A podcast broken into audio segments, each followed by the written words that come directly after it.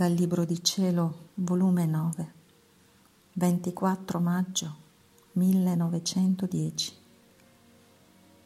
Chi vive in alto nel voler divino non è soggetto a mutazioni. Trovandomi nel solito mio stato, mi sentivo un essere proprio inutile. Non sapevo pensare né a peccati né a freddezze né a fervore. Tutte le cose le guardavo d'uno stesso modo. Mi sento indifferente a tutto.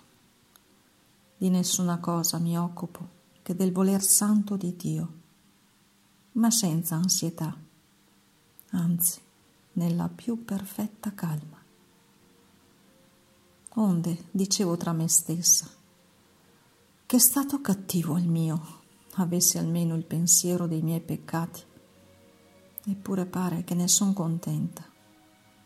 Oh Dio santo, che disgrazia la mia. Mentre ciò dicevo, il benedetto Gesù è venuto e mi ha detto,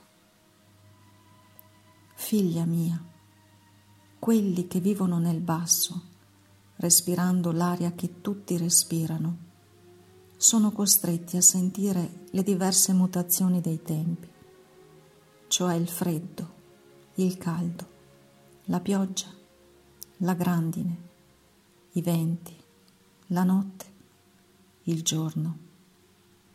Ma chi vive in alto, dove l'aria finisce, non è soggetto a sentire queste mutazioni di tempi, dove non c'è altro che perfetto giorno e non sentendo queste mutazioni, naturalmente non si dà nessun pensiero. Così succede a chi vive nell'alto e della sola aria divina. Essendo il mio essere non soggetto a mutazioni, sempre uguale, sempre pacifico e in pieno contento.